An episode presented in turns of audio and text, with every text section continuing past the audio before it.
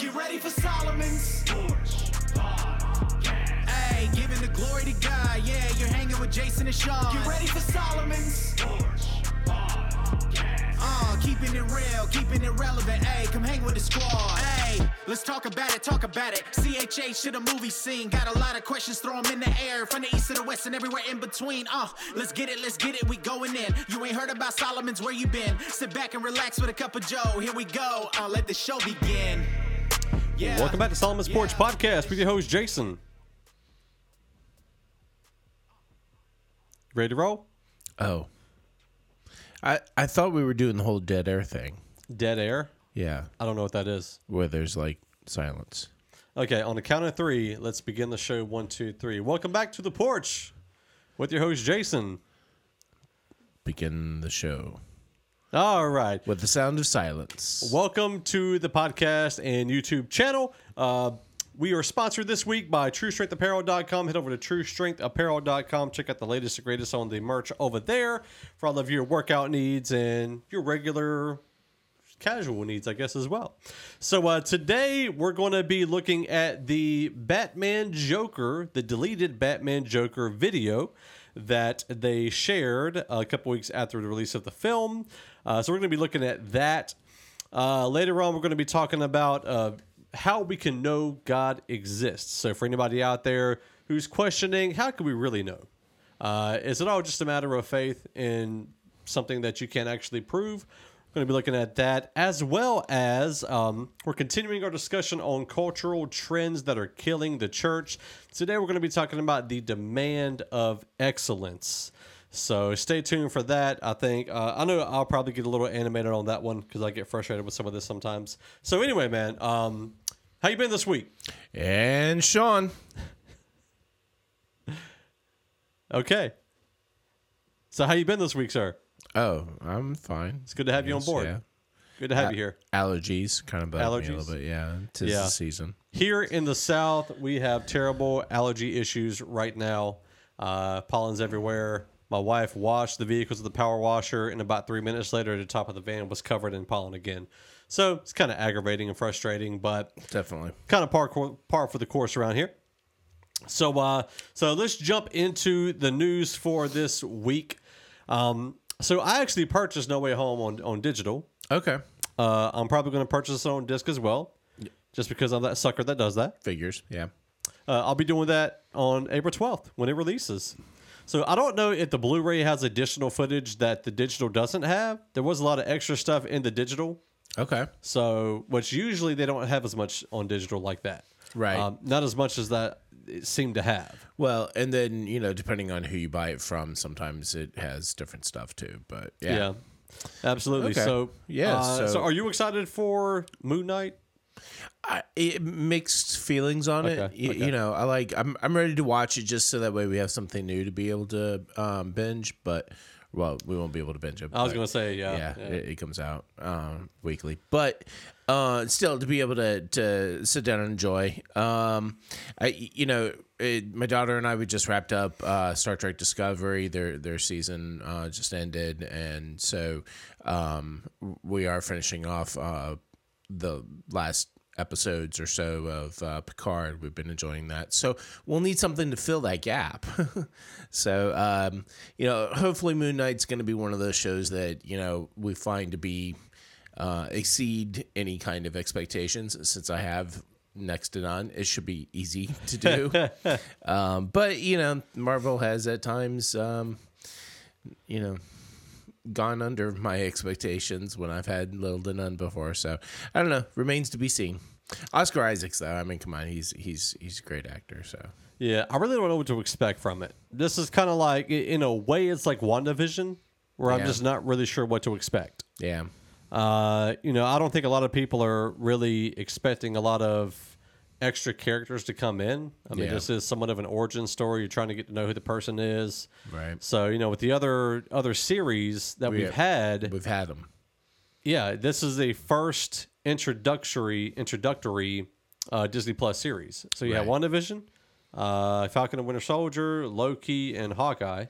It, it, So- it, it would be like when Netflix debuted uh, Luke Cage and Daredevil and The Yeah, Punisher. yeah. So Which all of those are actually going over to Disney Plus. uh, they're already on Disney Plus now. All of them are. yeah. Oh, okay, Yeah, okay. including Some I have to watch them Defenders. just because. Uh, Defenders and uh, also the um, Agents of Shield episodes. Uh, They, Oh, they, cool. they, they've been there for a little bit, but yeah, yeah. Yeah, I, so- actually, I started uh, watching The Punisher over again. So Okay, on, on D Plus specifically. So yeah. Anyway, Moon Knight, March thirtieth. So uh, probably even by the time that you uh, get this podcast, it might actually be out.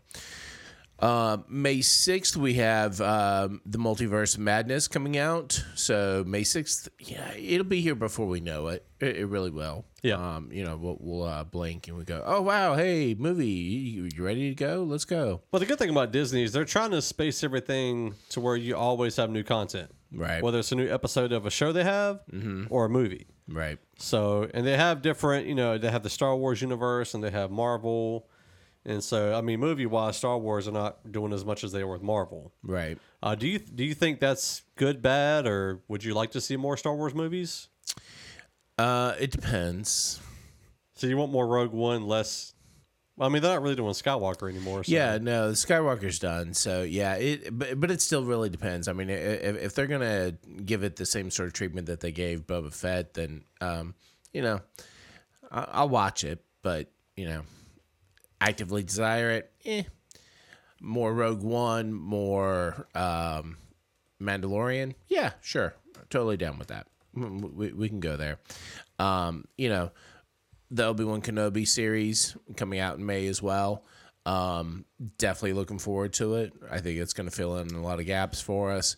Um, hopefully, they don't flub it like they did with uh, with Yeah. Boba, but you know, I think a lot of people are like they're, they're afraid to have high expectations. yeah, we're a little just- gun shy now. Not really sure. Not really sure. So Yeah. um so yeah. Um so we're gonna look at the Batman Joker uh deleted scene Okay. that they played. So Matt Reeves, you know, he told a while ago, he said that yeah, I got this deleted scene. Uh, they took it out primarily because it was just a little bit too much, didn't add to the story. And you know, they really wanted to be more of Riddler and Right. not really try to give too much. I mean, you did get a little bit of Joker at the end. Mm-hmm. Uh, so I mean, this isn't really like spoiler for the Batman. Uh, even though if you haven't seen the Batman at this point, that's kind of your fault. so, um, so I, I just uh, before I play the clip though, we do have. Uh, so we got this this kind of image here of what the Joker uh, potentially could be a, a version of, and from the comics. And this is the actor Barry uh, uh, Keoghan, I think is how you pronounce it. Yeah. Uh, he played in the Eternals along with some other stuff. And so let's go ahead and play the clip. And I guarantee you that uh, we're going to get uh, dinged for this on YouTube, but we should be able to keep the video up. So yeah.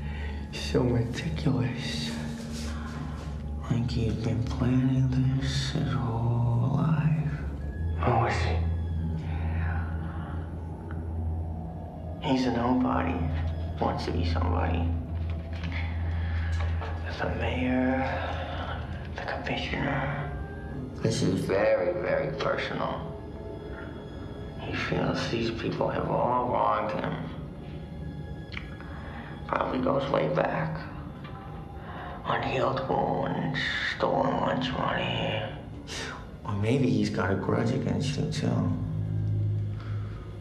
Maybe you're the main course. Any theories? Not yet. Really?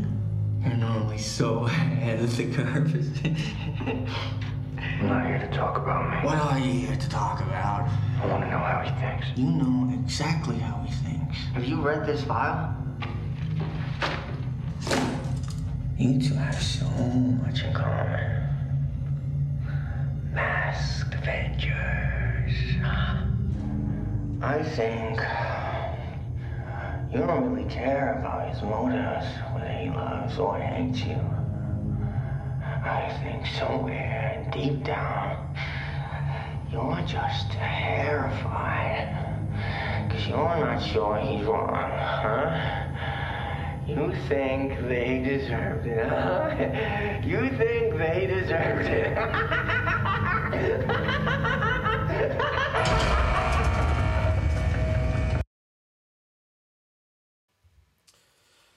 All right, man. What you think? Uh, you know, probably one of my biggest um, issues with uh, maybe getting older is the ability to hear things clearly. And uh, being able to hear the Joker is is probably the biggest challenge. I turn on closed captioning all the time on movies, just so that way I can make sure that I catch all the words. Um, I, it- you know, First off, I think we ha- we have to address the biggest elephant in the room, which is, is this a Joker that we can buy into? Because this is the most Joker that that we get. Um, because from from the movie, you, you we- we barely get a smidgen of them, Yeah, and so you yeah. can't really gauge, you know, what kind of Joker are we getting. This isn't giving us the full on, but this still gives us quite a bit, at least enough to be able to work from to say, okay, how do I feel about it? Yeah. I'm still not sold, to be honest. You're not sold? I'm not sold. Um, y- y- you know, it feels like that there's part of it that wants to be um, Heath Ledgerish. Yeah. I definitely did feel that version of the Joker, which I'm a sucker for Joker. Right. So I'm okay with another Joker. I know a lot of people are tired of it. They want him to bring they want them to bring some other villains and do some cool stuff with them. Like I get that. Like I feel like they did that with Riddler. Mm-hmm. They did a great job with them, you know.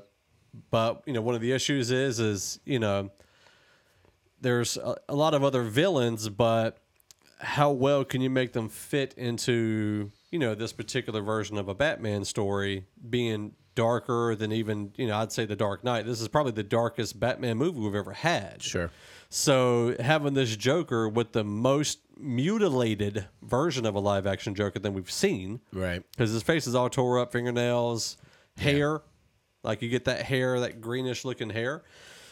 Uh, so me personally, I'm totally fine with it. Yeah. I'm one of those people like I, I'm not a you know how you know how you are with coffee. Right. I'm not like that with with, with Joker or Batman movies. Very snobbish. Give me exactly what what the fans want. So you- you're definitely a Folgers man. Yes, I am a Folgers man. the the point though I, I I think is it's not so much the look um, because I, I can accept that the look will always be a little bit different Right. um, not like Jared Leto's character I, it, it seems like Which we're always liked. blaming him but it's not him it's not really his fault No, no. uh, it's just th- the version he played. But um, so it's it's it's not like we're we're debating whether or not it's that. I, I I think it for me it's still how does his acting come across, and because it still feels so much Heath Ledgerish, that I would rather him have been able to put his own spin on it to give me his um, interpretation of what the Joker is supposed to be. And you know, when we get to Gotham, um, you know, and, and and we did our our. By the way, you can check out our round five from our last show, which was of uh, DC villains and which versions we like the most. Um, but you know, I think we agreed that you know the the Joker from Gotham was probably one of the next best Jokers next to Heath Ledger's. And you know it, it's not you, you know it is very fledgling in in Joker's development. So of course we're not getting the fully you know jacked up uh, Joker version, um, and that's okay. And technically, this is not the Joker. Technically, Okay, he's not called the Joker. right. IMDb, as long as Matt Reeves, this is a prisoner that Batman has locked up. Okay, Yeah. So we're calling him Joker for obvious reasons. Right. So w- w- whatever, whoever this character is. So, but we're gonna we're, we're going to associate him with the Joker, Yeah. and so I don't know. It, it just I, I I want more from him. So I'm hoping that whatever we get next, he'll be able to put more of his spin in into that development of the character. I think what I would like to see is I'd like to see, you know, obviously in this one, we know that it's been about a year. So Batman started, this is year two Batman. Two. So he locked Joker up or got him locked up when he first started, Right. right? We get that. Uh, he's not fully become Joker yet, but he's going to him for advice on psychotic criminals. So what I'd like to see is I'd like to see the next Batman movie have Hugo Strange be a doctor that maybe has a couple of other villains that he's done or whatnot. Okay. And maybe Batman's trying to stop the villains, end up getting to Hugo Strange, but he gets the Joker's help during the film. Kind of like he did at the end of this one. Mm-hmm. Have him doing throughout the next one. And then the third movie be Batman and Joker. I think that'd be cool because then you see the the the genie the the, the genius of Joker, him understanding criminal psych, you know, all that stuff, and then at the end of it, you know, maybe he was playing Batman all along or whatever. Uh, I do know that they are creating an Arkham series for HBO Max, Okay. so I think the next time we're going to see Joker will be in a couple years in that series, Gotcha. Or this mysterious prisoner, unnamed prisoner. So Well, there's still also the uh, Gotham PD um, series as well that's coming to Yep. HBO Max as well. Yeah. So there's a slight potential that it could be in there. We might get more of the origin of this version of uh, the Joker. So how did he get mutilated? That may come into play within the uh, that series as well. So it is uh, there, I mean, there's so many ways that they can go with it, and it's all up in the air right now anyway. So yeah, I mean, I'm excited. This Batman movie was awesome. This Joker clip was awesome. So Yeah, I mean, without a doubt, um, you know, if if you're a fan of uh, Batman in general and you've seen the Batman, then you definitely want to check out this clip because it it, it I, you know, I understand why they maybe didn't put it in the movie, but um, I definitely like it. yeah, absolutely. I, I would have liked to have seen it in the theater. Me too. So. So All right, well, moving along. So, um, just real quick, um, a, a couple of reminders or a few reminders. Uh, Passover is April 15th through the 23rd uh, this year of 2022. Uh, I make special note to uh, remind you of when Passover is because I do feel, personally at least, that Passover is one of those Jewish holidays that is very grounded and rooted in our Christian heritage. Uh, so, if you're not very familiar with Passover, I encourage that you look it up, uh, see um, what the celebration or um, the festivities uh, how they're celebrated, uh, how they're observed, and what that meant to Jesus. And uh, so, as we go into uh, the rest of the season, um, so going into Crucifixion Friday, April 15th, and Resurrection Day on April 17th, um, maybe it'll help give you a little bit better glimpse into um, what all of the, why that was so significant for um, Jesus to observe Passover before uh, he gave his life. Uh, also it's got to be pretty important because it's like the one holiday that was specifically um, you know pinned in the new testament. So um, when when the bible's explicit there's a reason for it. So well, the irony the, the irony is, christmas. I mean, oh sorry what? I to say the the irony is is they don't really celebrate anything in the New Testament. Like, I mean, they celebrate the resurrection of Christ, but like a yearly annual celebration, Right. I, I don't I don't know if they did that in the early early church days. So Yeah, well, I mean, I, I would imagine that uh, I and, and I in in my exploration, my studies of it all, I, I don't have much in the way of what the early church did in terms of specifically what Jewish uh, holidays carried over, but it is still largely assumed that there's right much of that that was carried over. It's the specific laws that were somehow maybe lessened some still carried over because they were just good, healthy reasons for you know not eating pig at- at the time for sure. Um, but uh, you know, no reason not to celebrate Passover, to be honest. yeah, yeah. yeah. So because it's still part of them culturally, and then also again significant. So especially if you're, you know, uh, ethnic Jewish, right, Absolutely. So yeah, yeah. yeah, man. Music news. All right, getting into some music news. Uh, I actually have some this time. Uh, I've, I've only got two, but still.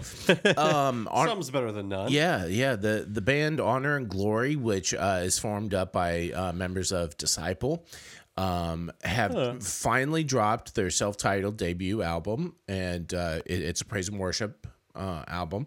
It's really pretty decent. It, it's of course m- more rock than standard um, praise and worship, um, but uh, in fact, we'll be playing a track at the end of the uh, podcast. So if you're listening to this via podcast, you'll be able to catch that track.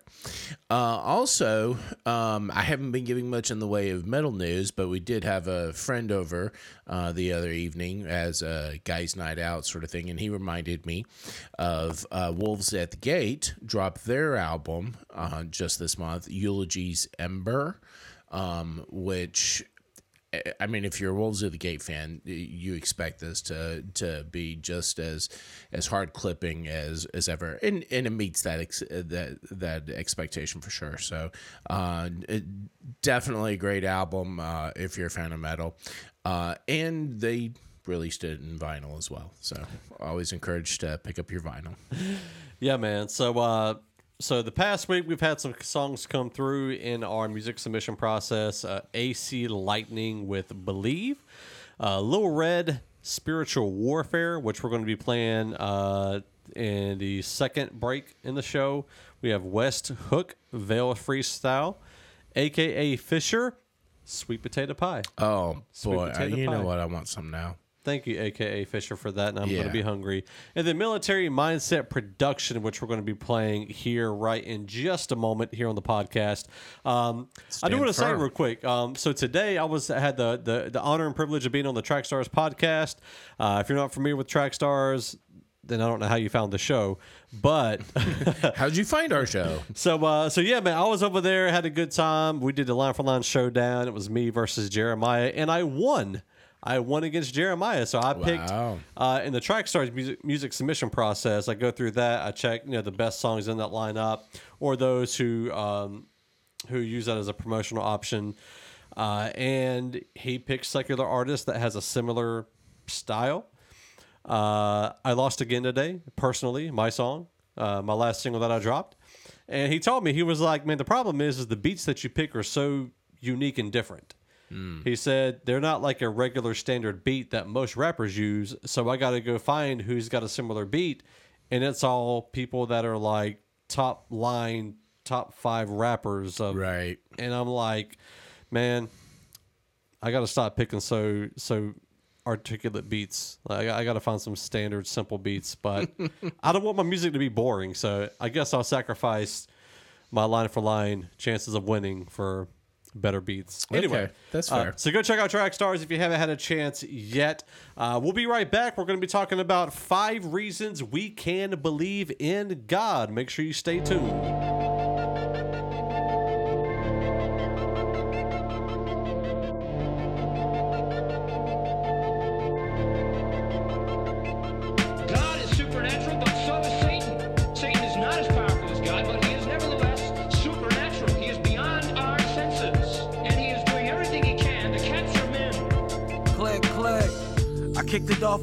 Field and now I run back.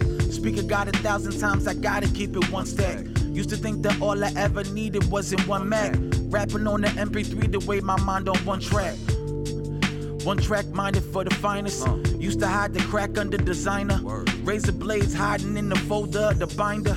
Body battle scars always serve as a reminder. Uh. I know that you struggle. All about your hustle. Uh. That's like 20 years for what you got up in your duffel. Quiet down, everything you say is how they judge you. All that barking, someone about to grab himself a muzzle. Uh, carrying them burdens, it ain't all about your muscle. Keep fighting that fight, homie, it's all about your tussle. Understand the son of man, the last piece of your puzzle. Touchdown, yeah, I got Jehovah in my huddle.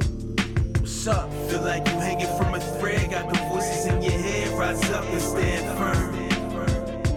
Remember what's been said, all that truth that you been fed, lock in, stay in that word. Pick up your bed, even around you when you tread straight forward and don't you turn.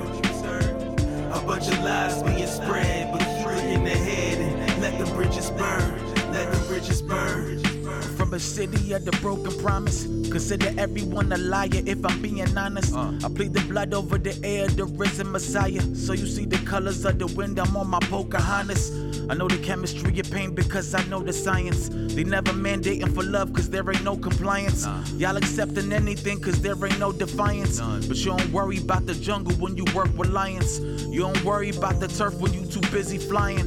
Mothers ain't raising their sons cause they too busy crying. I done caused so many tears during my search for Zion. I got my armor and my helmet so my shirt is iron. Little homie, don't you purchase what the world is buying. Don't fall in love with the planet cause the earth is dying.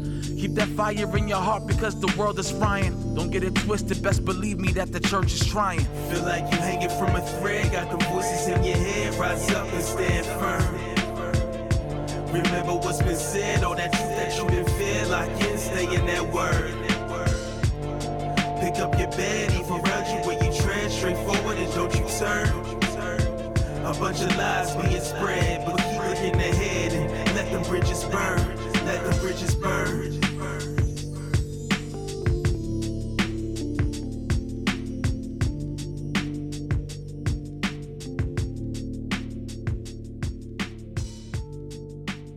Welcome back to Solomon's Porch with your host Jason, And Sean. and we're back with another riveting round five. I don't know why I use the word riveting. I think it just starts with the R, R. and I don't want to use ridiculous or redundant or yeah, I don't know. Uh, Repulsive. repulsive. Is there, is there what, what are some other good R words? Y'all help me out. Give me some good R words I can use for round five uh, whenever I come into the show because I, I say riveting. I, I don't. I don't even know where I got that from. Anyway, uh, today we're going to be talking about uh, five reasons we can believe in God. So, just to be honest with you, uh, I'm using this tomorrow for our high school uh, class at church, or middle and high school as I'm going to be teaching this information to them. So uh, I'm going to be bringing up my slideshow that you'll be able to see on YouTube if you're paying attention there. Uh, if you're listening to the podcast, obviously we're going to just share it with you audibly. Uh, if you are watching this on you, if you're watching this today and you're part of the high school, middle school class that I'm teaching tomorrow, just pretend you didn't see this, okay?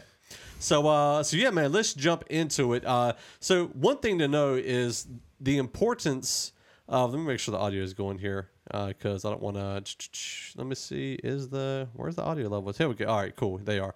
So one thing is, uh, you know, First Peter tells us that we should have an answer for our belief. So 1 Peter 3 15, 16a says, Instead, you must worship Christ as Lord of your life. And if someone asks you about your hope as a believer, always be ready to explain it, but do this in a gentle and respectful way. So one thing I think a lot of Christians do is they grow up in the church, they grow up around other, you know, believers and Christians, and they just kind of pivot off of what they do, or they just do whatever they do. They they imitate them. Uh, they don't really understand themselves why they believe in God, or, or you know, they just this is the way it's always been. Right. And uh, so it's always important to kind of have a better understanding of why you believe in God. And I'm not saying these are reasons why you should believe in God or your reasons for believing in God or sharing your testimony, but I don't want to give you five uh, reasonable arguments for the existence of God. Okay. Uh, in short, this is apologetics. Um, so if you're familiar with apologetics, Aaron, Marcus, a lot of other of you, I know you're going to like this or you're going to be bored because you've heard it a million times before. but not the parody band. No, no, no, not the parody band. Okay. Nope. All right. So the first one is the cosmological argument, uh, also known, or another, a version of that is the Kalam uh, cosmological argument. Uh, kind of Does that really. have to do with makeup? no, no, not that. Oh, No. It's the space type. oh, type stuff. cosmic, not Cosmic. cosmetology. No, no, no, no, no, no. It's a different, different. Gotcha. Um, Sorry. Yeah. But uh, William Lane Craig is a huge proponent of the Kalam cosmological argument. Uh, not some people have issues with some of his other theology or theological views and stuff, but uh, but for this right here, I think it's it's it's a pretty good argument. So the Kalam cosmological argument states three things. One, everything that begins has a cause. So nothing just happens for no reason at all. Like there's something that causes it at some point, whether on purpose or not on purpose. It is has a cause. Uh, we know through science and astrophysics that the universe had a beginning. At some point in time, it began. Right. It has. It's not. It's not eternal. And then three, the universe had a beginning, therefore it had a cause. So there stands to be there was a person who caused it, a thing that caused it, some sort of causation for the universe. And so this might not necessarily it was caused because of a Big Bang. who caused the Big Bang. It just naturally occurred. So uh, so this doesn't necessarily give us a good argument for Jesus, but it gives us a good argument for a, a creator of some sort, some type of causation factor. And so it has to be a personal thing because it has to have the will to do so. So it's got to be personal. It's got to be powerful. It's got to have the ability to do it. It's got to be intelligent because everything is so meticulously done. Uh, it's got to be spaceless because it's got to be outside of the space that was created. But it wasn't meticulous to begin with. It only got that way over billions of years of evolution. Accidentally? Well, yeah. Okay, we'll, we'll, we'll go further along the process on this. Uh, and then the fifth is going to be timeless. It has to be outside of time. So uh, those are the five things that has to happen, and all of those line up with the God of the Bible. Okay. So uh, the second one, to go on your statement there, fine tuning, the fine tuning of the universe. Okay. So imagine you're in this complete random area that's undeveloped. There's nothing out there. There's no buildings, society, or anything like that. You're walking through for some reason and you happen to see this cabin that's there. Wooden cabin's been built. You know, it's got a roof and all this stuff on it. You walk in, it's got your favorite food on the stove. It's got your favorite music playing. You got the, the most comfortable bed you've ever had. All these things. Um, it's got everything you could need for survival. Everything right there for you. Uh, would you think that that happened accidentally? Over millions of years, it just accidentally happened? Well, no. You would think a person did that. They created that. They put that there knowing you would be there at some point to be able to enjoy it. Uh, kind of similar thing. Think about a watch. If I take my watch, throw it up in the air, like all the pieces, just toss it up and it lands, would it just put itself together accidentally? No, there's got to be someone that designs it, that that that put it together very meticulously. Yeah, but see, that's not a natural thing, and neither is the building. Right, it's, it's created. Right. But all the natural stuff can come about just through evolution. on accident. Yes. Sure. So, PhD physicist Freeman Dyson said As we look into the universe and identify the many accidents of physics and astronomy, keyword there accidents, that have worked to our benefit, it almost seems as if the universe must have, in some sense, have known that we were coming. So the universe had to have some sort of knowledge and ability to know that someone was coming. See, the universe, aka aliens, did know. Sure, sure. Um, another quote, a very popular physicist said, uh, "Someone has been monkeying with the physics." So, in other words, everything works out so perfectly. It seems like they're, they're, they're maybe someone was putting it all together in a perfect manner. The way the universe has to exist in a certain way for us not to implode or explode, there's got to be some sort of force that's holding it together. There's a, there's a, a, verse in Colossians that says that the Lord holds everything together that He created. Yeah, but that's just because they can't rationalize that aliens from another galaxy have created all that there is here. So the aliens are spaceless, timeless, intelligent. They don't have to be. You made that up. No, I'm saying the the idea that the universe had a start had to come from Aliens. a spaceless, timeless, It doesn't have to. intelligent. Doesn't have to. But then you got to figure out how the aliens. I mean, that's the age old question: is where did God come from? God always was. So were all the aliens always there? Sure. Okay. Do we have any proof? Uh, yeah, the look at? pyramids. Have you not seen the pyramid? And the Aztec? I mean, come on. Okay. The- okay. uh, all these all these ancient civilizations that have all this like you know supernatural you know developments that there was no way that they could have done it themselves so they were definitely guided by aliens aliens. yes Okay. All right. and and and, and they you saw, have aliens. they saw them as gods but you know they were just you know aliens that were trying to help develop this planet and create and you know let this world have its own thing going on So another thing we got to look at is DNA. So I don't have uh, extensive knowledge into DNA, but I do know that it's very, very, very, very, very loaded with information that uh, kind of similar to a book was written by an author. How all the information in our DNA alone had to have some sort of author that that does that. The Now, aliens we have the scripture that says that God created us in the womb. Are aliens still creating us in the womb? Or did they just. The only way you can say aliens is that they started it and then let it run off on its own. well yeah Everything and, to and, just- and let it to evolve naturally happen. Yeah, but but they but they but they set that in motion. They, they they hit that first domino, and then each domino thereafter took place. So, But they set up all the dominoes to be able to fall in place. See, the problem with that argument is is the fine tuning doesn't make sense. If that's well, the case. well, sure, they have intervention every now and again. We just don't see that. It, it- it- it- again, billions of years ago, they got it all started, but they came back and they helped the, the Aztecs. They they helped the Egyptians. I mean, come on. and we have no type of proof of that. They didn't show themselves to let us I I, bel I believe that Marvel just created a movie recently that explained a lot of that. But you know, whatever. The Eternals, the Eternals.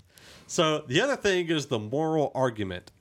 Now, this is probably I, I saw a a debate between um, William Lane Craig and Sam Harris.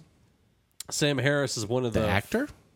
Sam Harris. I, I No. think it's Sam Harris. Yeah, Sam Harris. He's he's an author, uh, uh, a, a guy that uh, his his his idea is that science can dictate morality. Now, the problem with that is every time you would ask him, like, well, explain it, and he would just say, well, it's common sense. It's just common sense. You shouldn't It is common sense. like you shouldn't torture babies for fun. That, that's just wrong. Uh, you shouldn't take what's not yours. That's that's wrong. Uh, a lot of these things for him are just common. Like he doesn't have a scientific reasoning for it. He just says it, it's common sense. You don't have to have God to have common sense. Uh, it, it just it, it's a it is a self uh, self fulfilling prophecy is, is essentially what he has. Now in the Christian worldview, uh, scripture tells us that God has written his law on the heart of man. So Romans 12, or Uh, Romans 2, 12 through 16, when the Gentiles sin, they will be destroyed even though they have never had God's written law. And the Jews who do have God's law will be judged by that law when they fail to obey it. For merely listening to the law doesn't make us right with God, it is obeying the law that makes us right in His sight. Even Gentiles who do not have God's written law show that they know His law when they instinctively obey it, even without having heard it. They demonstrate that God's law is written in their hearts for their own conscience and thoughts, either accuse them or tell them that they're doing right. And this is the message I proclaim that the day is coming when the Lord, through Jesus Christ, would judge everyone's secret life. So it's telling us that God has written His His His law, His moral uh, standards on everybody's heart, whether you've had the written law that was given to Israel or not. that it's there. So that explains why in every culture, a lot of the same tenets of moral value exist without having necessarily the same exact uh, book that we have or, or library of books called the Bible. And so there's got to be if, if there is a moral right and wrong, if there if there's an objective right and wrong, that's got to be based on something. And that something is the word of God, the character of God that we are being compared to. I, actually, it still goes back to the uh, DNA and the imprint that the aliens had put onto us to be able to behave like decent individuals. Now, I could agree. I think that God, when He writes our DNA, that He puts those things in there. Uh, right, I could but, agree with that. But but the fact is that it's aliens. It's not God. Sure, sure. All right. The last thing is uh, the number five, the resurrection of Jesus Christ. So outside of the Bible, we have individuals like Clement, uh, Ignatius, Polycarp, Justin Martyr, who all wrote about the actual resurrection of Jesus. Now, one other thing that someone had pointed out that you know I never really thought about is one. A lot of times we like to look to you know like secular writers or atheist writers and say, "Oh, look, they believe it, so it's got to be true." Uh, there's no reason not to believe that the Bible itself isn't a historical measure, an accurate historical measure or measure of history. And so, uh, even though some people were like, yeah, you can't use the Bible to prove the Bible, I get that, but there's no reason to think the Bible isn't historically true based on archaeology and based on other writers at that time who were not followers of Christ. Well, but given that so many other cultures have um, similar stories of, you know, say like uh, the flood, um, I, I, I think that that right there alone kind of disproves some of that. Plus, some of the ridiculousness. I mean, flooding the entire world. I, I, I mean, maybe a big flood in a specific location, sure, but not the entire world. Because then, otherwise, you know, why wouldn't any other culture have some kind of record of it? I mean, there's no record of it in any of Native American cultures, so it can't really be true. There's cultures all around the world who have a record of a worldwide flood. Oh. Not every not every specific culture, but cultures all around the world has it. Th- there are many, but it is not around the world. I think it is. I think you're It wrong. is. They got records of drawings in caves in just about almost every continent. Except for North America. Well, North America was that was after Was- that was found. I mean, uh, yeah, but that's a big chunk of land to not have I any mean, kind of it record. is, but we also don't know when the first people came over to North America to to start that. So, but So you're saying that a a chunk of land as big as North America was uninhabitable? I mean, I, I mean, I know it was habitable. I just don't know when and how. Right. But either way, and and I and I sound like I'm the ridiculous one. Okay, all right, no, no. well, and I, feel mean, ya. just because they didn't have it in their, you know, whatever type of sure. literature they might have had, doesn't mean it's not true Ah, as well. What I'm saying is the majority of culture has records of some sort of flood or story of a flood. many, sure. So with that, I don't know that I'd say majority, but many, yeah. So anyway, uh, but we also have uh, all the disciples witness Jesus' resurrection, except for Judas. And if there were so many accounts, then how could Noah have been the only ones to have survived? See, so Noah. clearly, No one well, his kids. Yeah, but so clearly had to be more than that, because otherwise you wouldn't find accounts all over the world, as you said. Well, those stories spread. Okay, but then it can't really be legitimate, then can it? Because then it's like second, third, fourth, fifty gene- generations down the road of accounts. Well, now we're talking about so then you don't really know that it happened in that location. Well, now we're talking about the but reliability rather of Scripture. If you want to go that route, and we're not discussing that right now. Oh. That's a whole other topic. okay. So, um, but because we have good point? reason to believe that the Bible is true, in another com- conversation. So we have uh, you five, think you do? 500 believers that uh, that saw Jesus Delusional folks at the time. with an agenda. No, 500 people don't have the same exact delusion at one time. I believe that they could get together and agree on one one bit of uh, information that they're all going to share. Sure. But we do have the disciples that were with Did, Jesus did you not meet the Nazis? dying for their faith. And if they had known it was a lie, like why would all of these people be tortured for something they knew was a lie? Nazis? I had said it already, but Yeah, but they don't know it's a lie. They believe Oh, no, what they- Hitler said. Oh no, yeah, they knew. It was a So lie. that was a little bit different. That's that's not the same as Jesus. And, and the difference is, is they were trying to overtake the world in a physical and evil way. Disciples were trying to introduce people to Jesus, which wasn't the same. And they weren't I they weren't killing people. way, they weren't killing people for what they believed. but they're still controlling people though, and they Well, they did, ki- and they did kill people for what they believed. Did The you have you not heard did- of the Crusades? The disciples didn't. That was you not heard of the Crusades. That's a whole I- different see, thing. So people have killed for them. You- You're going to worry some of our listeners, I think. I mean, I get why you're doing it, but I think some folks are going to be worried about you. Okay, all Um, right.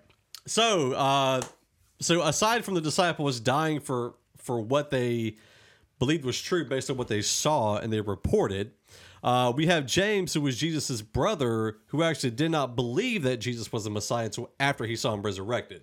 So his brother, who didn't believe him, didn't follow him, didn't really partake in his ministry, eventually came to believe after seeing him resurrected. Like that's what took him to believe that he was God was seeing him uh, after he was crucified. And then Paul, who had previously killed and tortured and imprisoned all sorts of Christians, all of a sudden at the spur of the moment flipped and then gave his life to preaching about Christ. So none of that stuff makes sense if the resurrection of Jesus didn't actually happen. And then uh, another thing too is this is something that I think a lot of people, and, and I get like this, you can't take your personal experience and use that as an argument for God's belief. But I do think that if Christians do have some sort of personal experience with God, the Holy Spirit, I don't think that should be written off for that person. Now, obviously, you know, you can't take your personal encounter with the Holy Spirit and try to convince someone else that God's real because there's you know the evidence. You don't have like evidence to argue and stuff like that. Uh, but I think us as believers, like if we do have some sort of personal encounter with God, that we shouldn't just get rid of it. Well, I, I I think that there's you know something key in that term, believers. There's Gotcha. there's belief. That that that doesn't mean that necessarily that I intellectually understand and comprehend. It means that I believe. So with what has what has happened to me, what I have experienced, I believe. So yeah, certainly you're not necessarily going to, you know, convince somebody based on belief. Yeah, and that's one thing. Like we can't go back and scientifically prove that Jesus was resurrected. We could look at literature from that time. We can look at you know things that just you know told you about, which to me is overwhelming ev- ev- evidence for the scripture. Um, and there's all sorts of, of scholars out there who's done research and, and, and read that stuff and broke it down and compared it to anything else that we believe today in our modern day on anything, showing that if you can't believe the Bible, you can't believe anything from ancient literature at all, period. Nothing. Um, the Bible has a, an outstanding amount of reliability compared to anything else from that time period or even hundreds of years after that. And so, but uh, I I think with the, the cosmological argument, looking at fine tuning, looking at the simple fact that if if the Earth was just a tiny itty bitty bit off of its axis at all, that if we were closer to the sun, We'd burn up. we'd burn up. If we were further away, we'd freeze to death. Yeah. Um, all of those things to me, it's just you know, whenever I studied chemistry, like I was learning how the body would, you know, like how the body would balance itself out. You know, we don't put everything in our body that it necessarily should have, right? Uh, we don't have food like it was back whenever. I mean, there's some people that do eat whole food and they have their own. You know, it's- that's very rare Right. in, in today's society.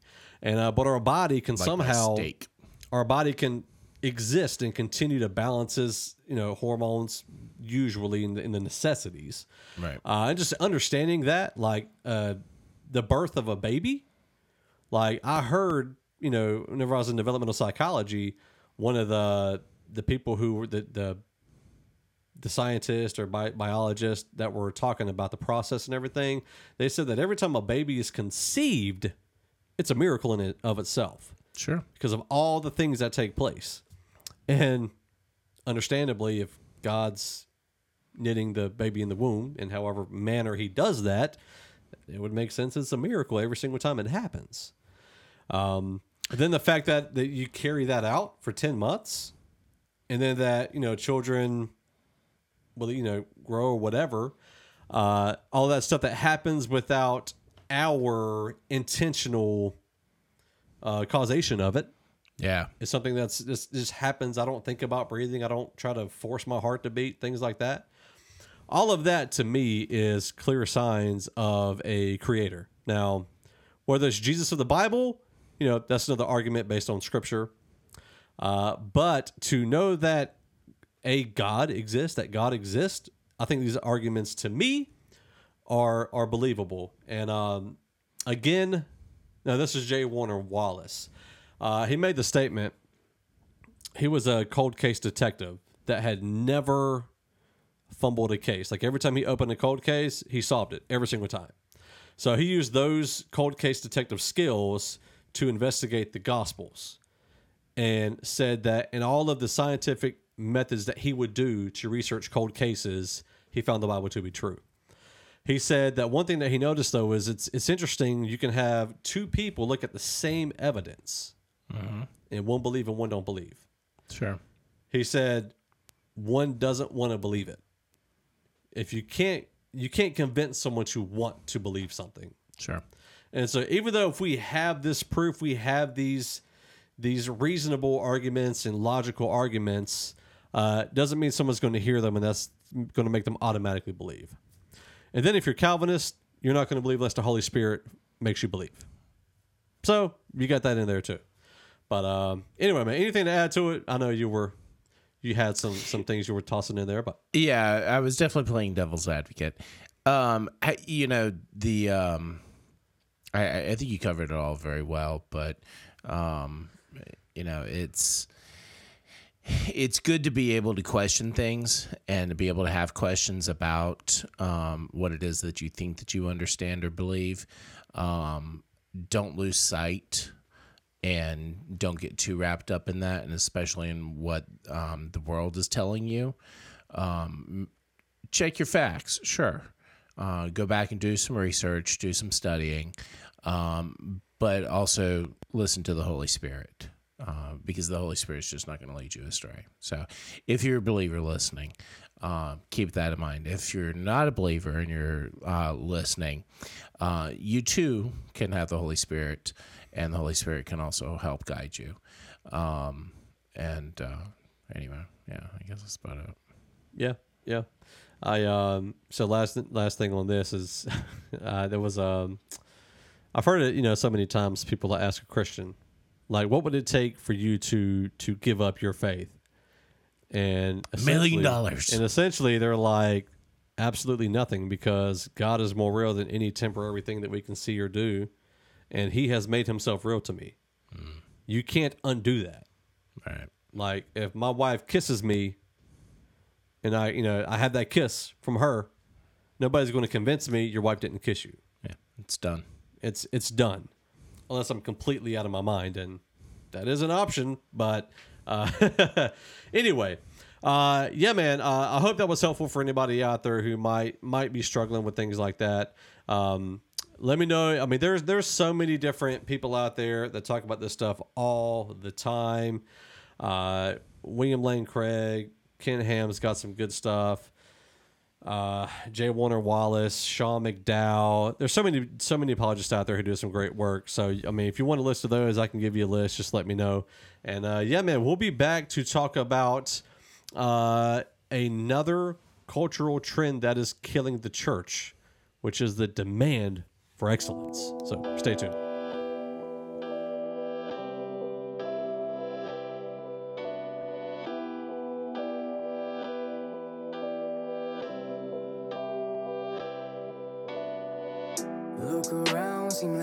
Everybody falling down like fallen soldiers. He's my brothers on the battleground.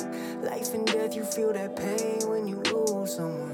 Armor up, gotta prepare for the repercussions. Look around, seem like everybody falling down like fallen soldiers. He's my brothers on the battleground.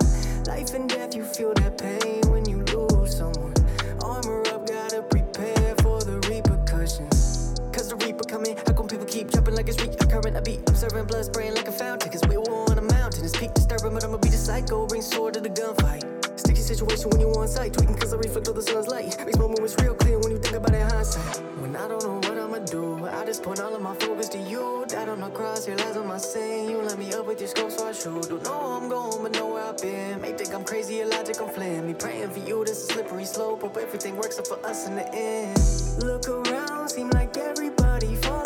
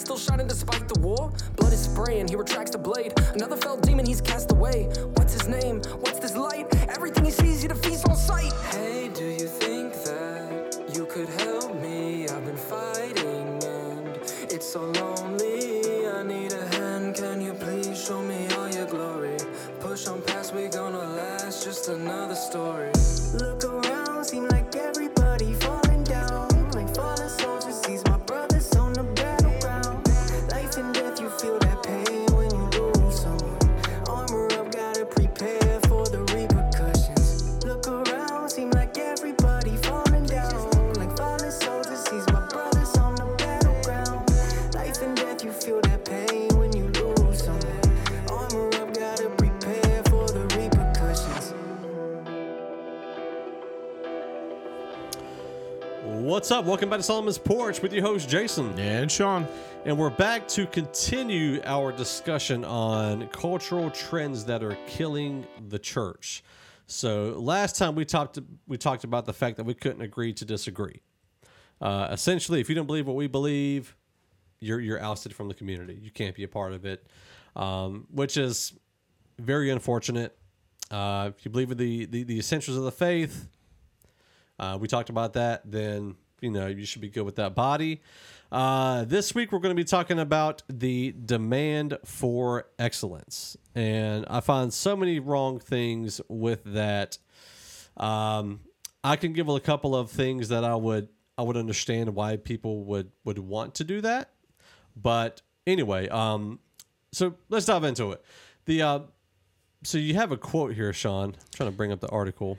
Yeah. So the the point of the article was that uh, in today's churches, we demand so much from our church staff that they have to be like experts in everything, or even more critical is when you have a pastor that the pastor has to play the role of like ten different people and and not only just do those 10 different roles but has to do it to a professional level or else we're not going to hang out anymore. There, there- there's no reason in staying there. And that's part of this demanding the excellence is that um when when did we get to a point where if you weren't professionally produced whatever that you can't go and worship anymore? You know if your praise team doesn't sound like um you know one of the big mega churches then you're not going to listen to them. You, you can't worship with them because they sound like garbage.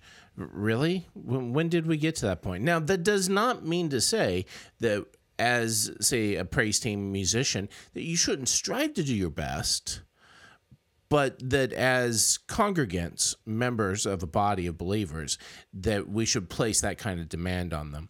The the quote that I had pulled out was when we combine this with the kind of screwy um, Ecclesiology. ecclesiology, thank you, that expects the paid church staff to do pretty much everything, we end up with a situation where local ministers are required to be Bible teachers, accountants, strategists, visionaries, computer techs, counselors, public speakers, worship directors, prayer warriors, mentors, leadership trainers, and fundraisers.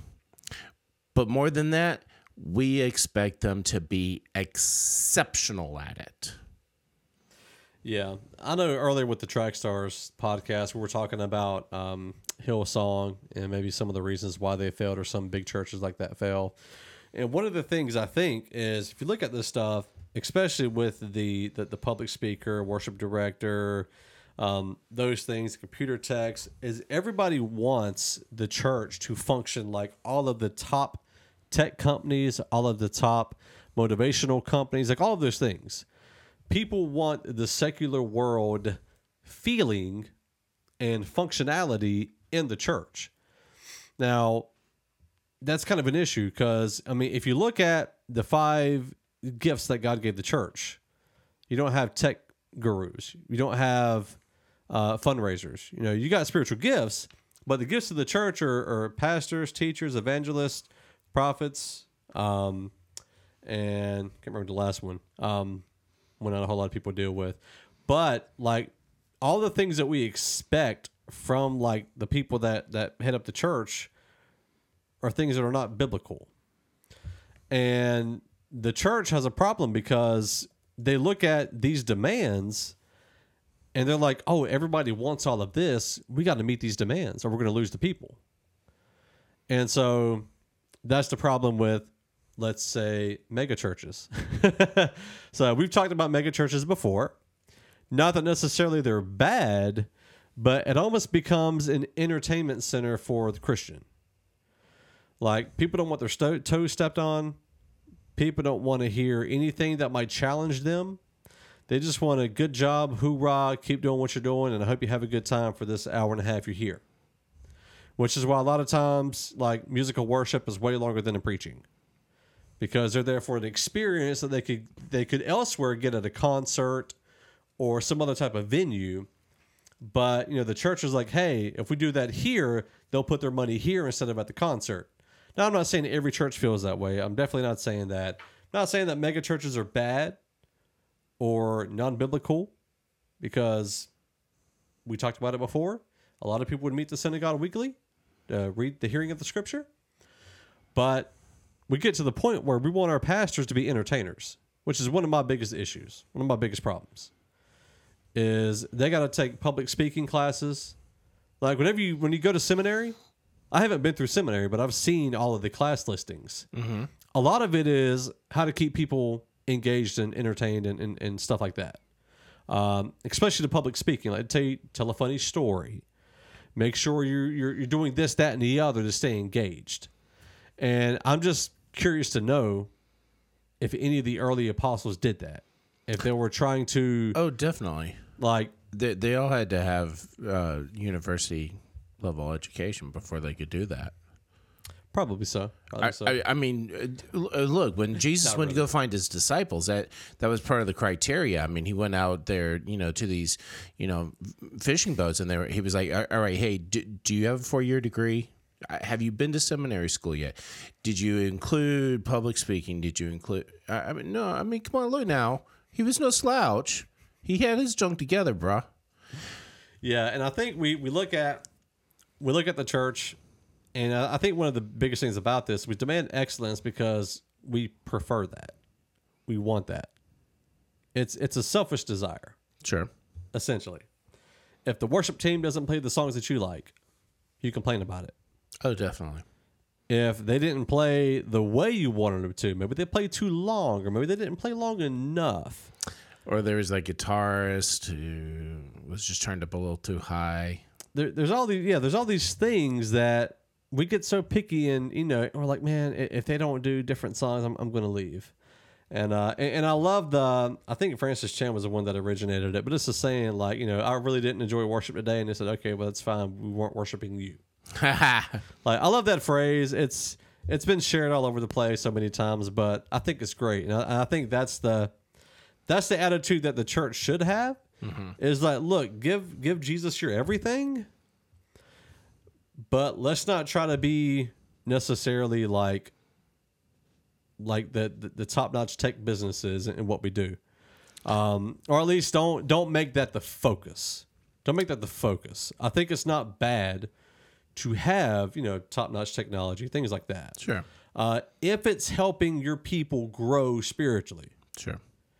if people are showing up and shouting and crying and or having a good time and they leave not knowing God any better, not being any closer to Him, not knowing the Word any better, it's a waste of time Clanging cymbals and a waste of money. Yeah, there you go. Yeah, Well, you know, the thing is, is that, uh, you know, uh, there's that joke of, you know, uh, well, I do make a joyful noise unto the Lord. It's noise to everybody else, but it's joyful to God. Well, but no, seriously, right? I- And and the, and that's all that really truly matters is that when it comes down to it, is that it again is for God. It's not for everybody else. So when I'm sitting there saying that, you know, I didn't I didn't like the music today or I didn't like the pastor's sermon, well, even though the sermon is still technically for the body of believers to be um, somehow growing or built up in, in some manner of speaking, um, you still might want to check yourself and uh, seek out the Holy Spirit as to why you feel that way. Um, because it may be that uh, the Holy Spirit was speaking and you just weren't listening. uh, that happens a lot for us, and and I'm speaking purely from uh, from experience. I'm, I'm I'm not trying to point fingers because I I I experience this all the time. Uh, there's probably not a Sunday that uh, you know afterwards on the ride home that we're not like, so what'd you guys think? Yeah, yeah. Well, I got this from this, and you know, how'd you feel about that? Yeah, well, you know, I didn't really agree with this, but you know, and and and some of that's fine to a degree, but it's usually still in there somewhere. It's like, man, what was the deal with that song? That that was just that was stupid. I don't know where they got that from. That was just horrible song. Eh, eh, Okay, so what? I, I'm fine if your if your problem is maybe the song wasn't biblically sound. Well, sure, but Like- that that's usually not it. It's just It's that I didn't it. care for the song. It's not it. Yeah. Um, but I, I will say on you know this is and kind of Sean was talking about if you're a part of the praise team, uh, you should try to do your best. You should try to give it your best effort. Uh, Psalms 33, two through four says, "Praise the Lord with the harp, make music to Him with ten strings, sing to Him a new song, play skillfully with a shout of joy." uh, for the word of the Lord is upright and all his work is trustworthy.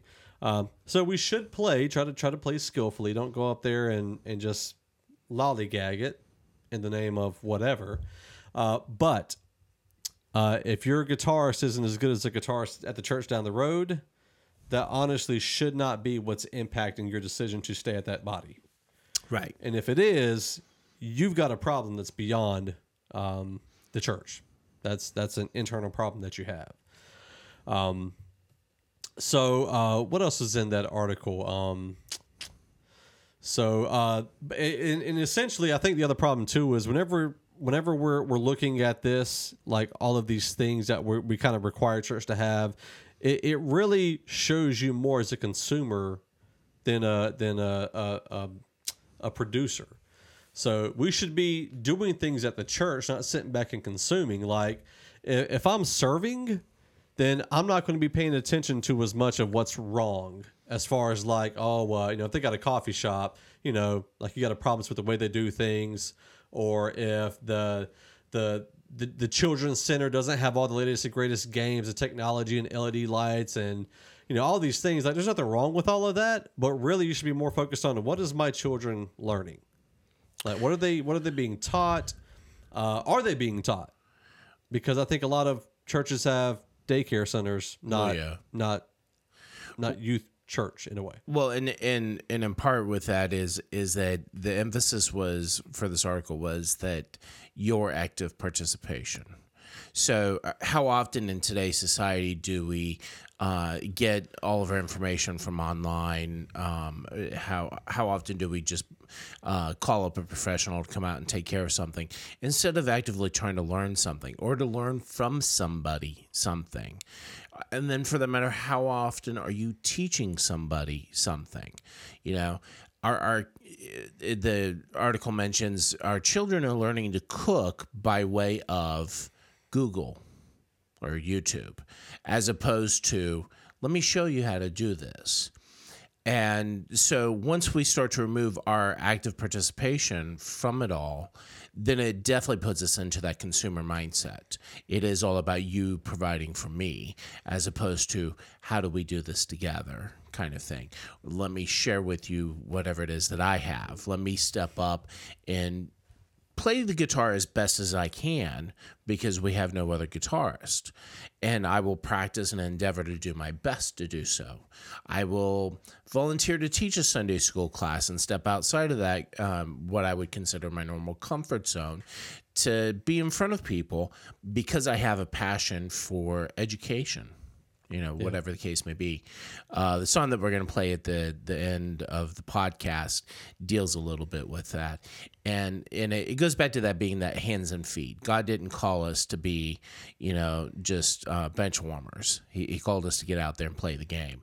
Yeah. and um, y- you know, when we expect paid staff or that there should be paid staff to take care of everything, then there's issues. You know, um,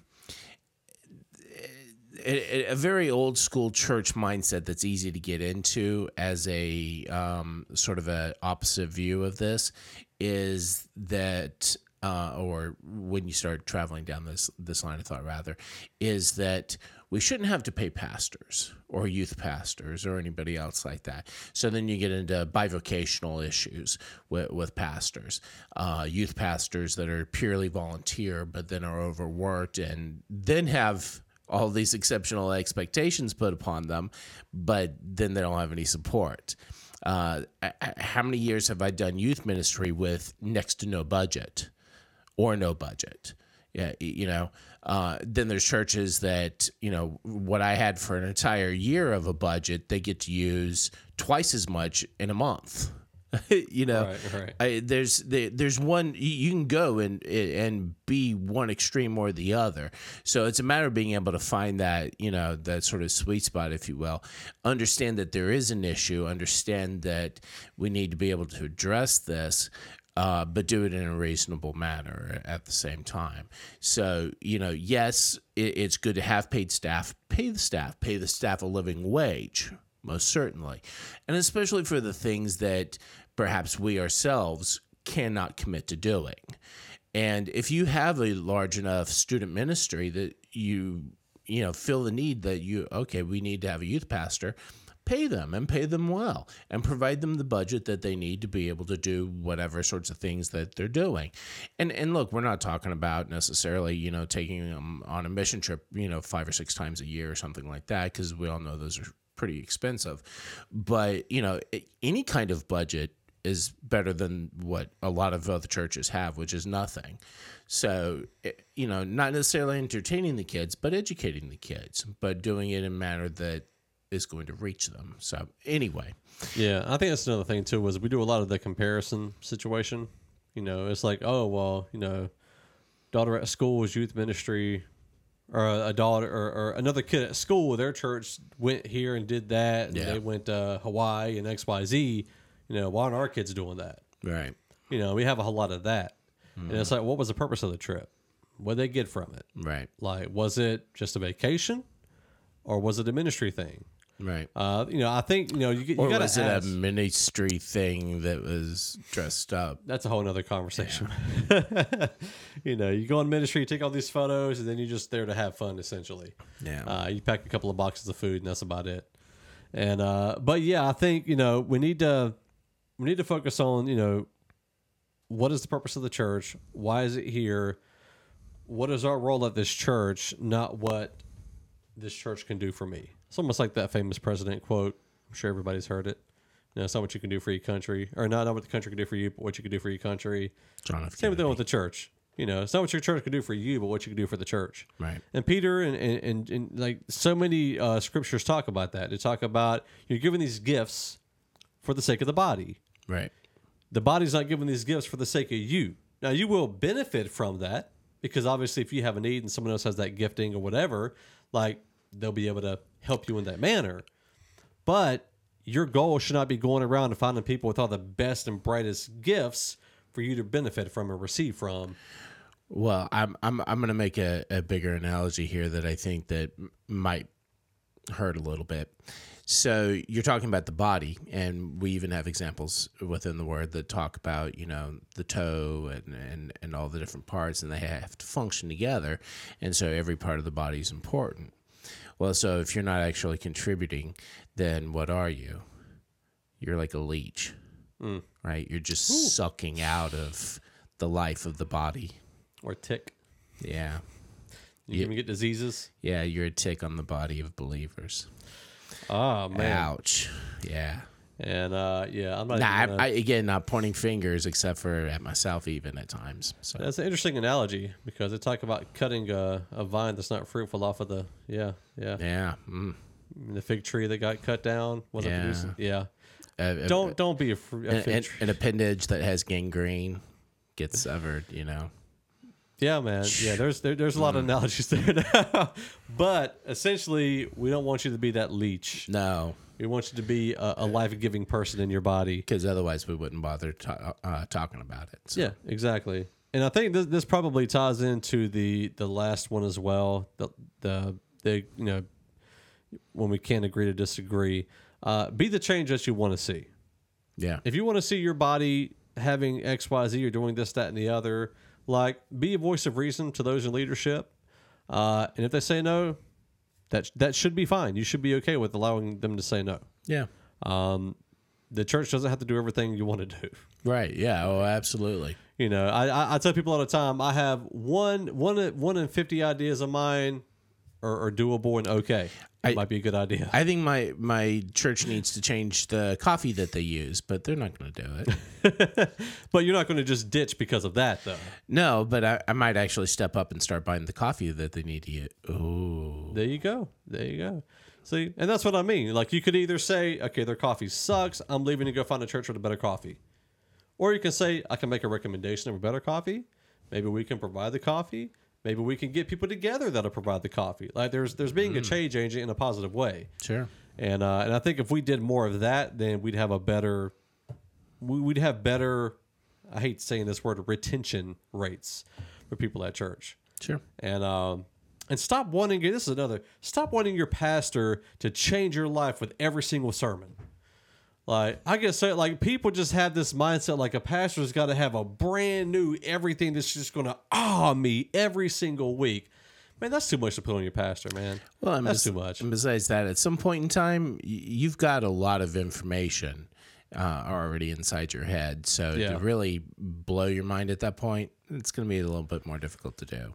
yeah i mean sometimes he's gonna say something you've already heard you've already known Yeah. be okay with it be okay with just getting a reminder Yeah. I mean, they ain't got to completely, you know, rock your world. Every that doesn't sound right. But yes. Yeah, yeah.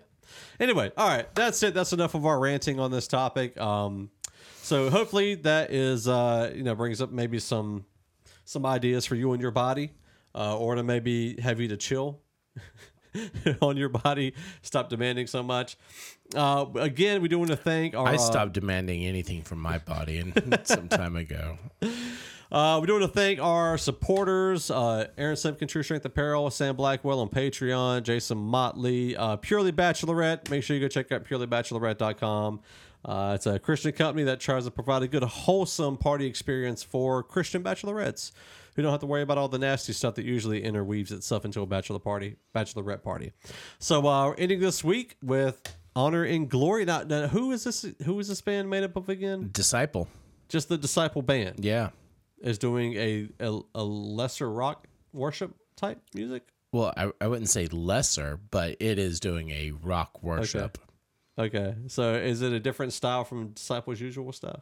Yeah, it, it definitely is a different feel. If, if if you were to take more of their worships, um, worshipful songs that they've done over the years, that's what this is.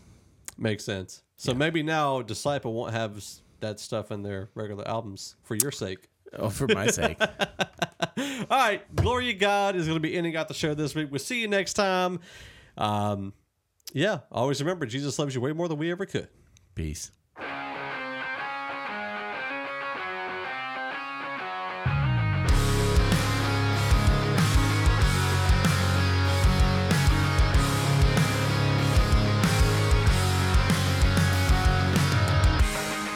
The world needs to know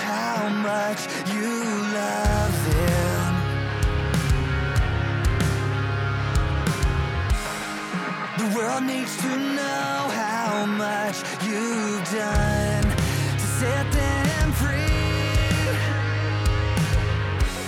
So I wanna tell the world that Jesus is alive and His mercy is unfailing,